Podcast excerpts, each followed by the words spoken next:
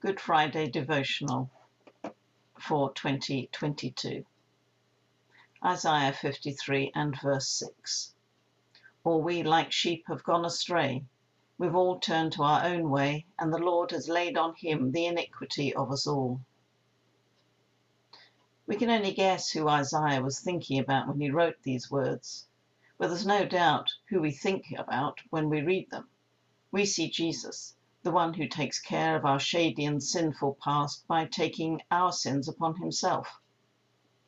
For early Christians, these words became the perfect explanation for what had happened on the cross on that fateful Friday. They had seen the blood streaming from Jesus' wounds. They had wondered how such a good man could suffer such a horrid, undeserved death. It all seemed so meaningless and pointless. But then they remembered Isaiah and suddenly his words began to make sense in a new and a fresh way. Jesus' death had a purpose. It was all about forgiveness and release from sin. And as they realized this, what should have been called Black Friday became Good Friday, a day to remember the sacrifice of the Lamb of God, the one who takes away the sin of the world. And so today we can thankfully remember Jesus, who showed us so clearly in his life and teaching that the way to new life always leads through death. So we pray, Lord God, as we reflect on the work of Christ as the suffering servant, we who now benefit look back in hope from the other side of the resurrection. We grieve in remembrance, but not without hope. Give us your grace to enter with him into the shadow of death and as we recall the words of the psalm which became the cry of despair from the cross, My God, my God, why have you forsaken me? We listen for your words of assurance and promise which follow. Amen. And now a passage from Dietrich Bonhoeffer's The Cost of Discipleship. There is a distinction between suffering and rejection. Had he only suffered, Jesus might have been applauded as the Messiah, or the sympathy and admiration of the world might have been focused on his passion. It could have been viewed as a tragedy with its own intrinsic value, dignity, and honour. But in the Passion, Jesus is a rejected Messiah. His rejection robs the Passion of its halo of glory. It must be a passion without honour. Suffering and rejection sum up the whole cross of Christ. To die on the cross means to die despised and rejected of men. Suffering and rejection are laid on Jesus as a divine necessity. Jesus made it clear beyond all doubt that the must of suffering applies to his disciples no less than to himself.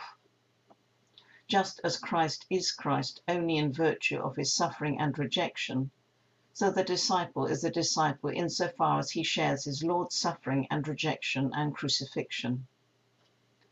Discipleship means adherence to the person of Jesus, and therefore submission to the law of Christ, which is the law of the cross. If any man would come after me, let him deny himself. The disciple must say to himself the same words Peter said of Christ when he denied him I know not this man.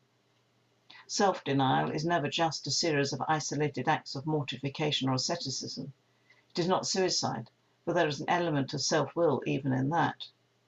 To deny oneself is to be aware only of Christ and no more of self, to see only him who goes before and no more the road which is too hard for us. Once more, all that self-denial can say is, He leads the way. Keep close to him. Now reading from St. Luke chapter 23, verse 44 to 56, the death of Jesus. It was now about noon, and darkness came over the whole land until three in the afternoon, for the sun stopped shining, and the curtain of the temple was torn in two. Jesus called out with a loud voice, Father, into your hands I commit my spirit. When he had said this, he breathed his last. The centurion, seeing what had happened, praised God and saying, Surely this was a righteous man. When all the people who had gathered to witness this sight saw what took place, They beat their breasts and went away. But all those who knew him, including the women who had followed him from Galilee, stood at a distance watching these things. Now there was a man called Joseph, a member of the council, a good and upright man, who had not consented to their decision and action.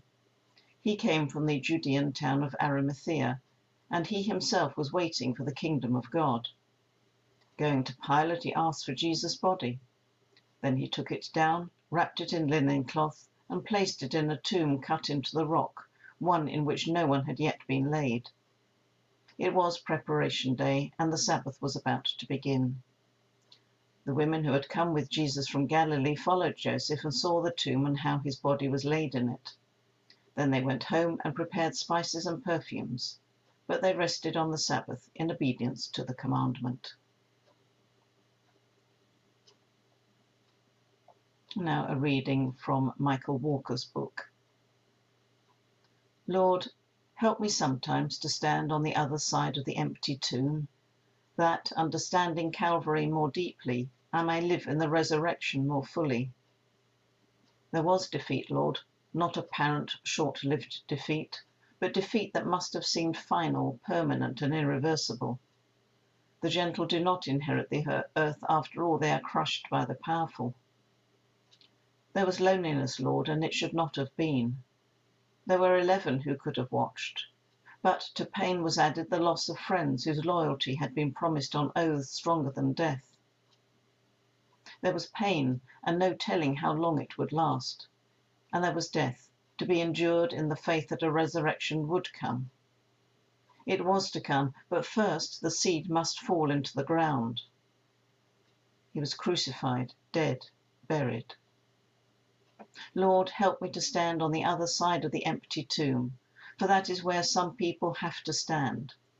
Those whose cause is defeated, for whom justice comes too late to right the unequal balance, those who see violence have its way and love kicked aside, those for whom pain is not a refining fire, a character building, ennobling experience, but a torment bringing fear, loss, and bitterness those for whom death is not a consummation, but a tragic interruption and untimely end, a bearer of grief. Lord, these know in their bones a Calvary I can only know in my imagination and in fellowship with them. Lord, help me to stand on the other side of the empty tomb, for you stand there now, visiting the souls who are in prison. He descended into hell.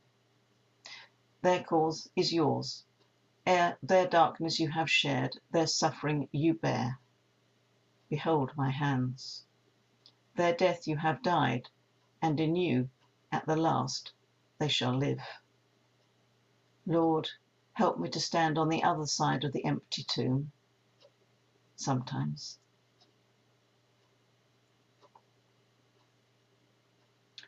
Changed by the suffering servant. 1 Peter 2:21 Christ suffered for us. This day calls us to reflect on the suffering of Christ. As followers of Christ the suffering servant, Christians are called to solidarity with all who suffer. The closer we come to the cross of Christ, the closer we come to one another. So, three things to think about this Good Friday. How can our faith help us in our response to long lasting suffering? What areas of human suffering are unnoticed and belittled today? How can Christians bear witness together to the power of the cross? We close with a prayer. Almighty Father, look with mercy on this your family, for which our Lord Jesus Christ was content to be betrayed and given up into the hands of sinners and to suffer death upon the cross, who is alive and glorified now with you and the Holy Spirit one God, now and forever. Amen.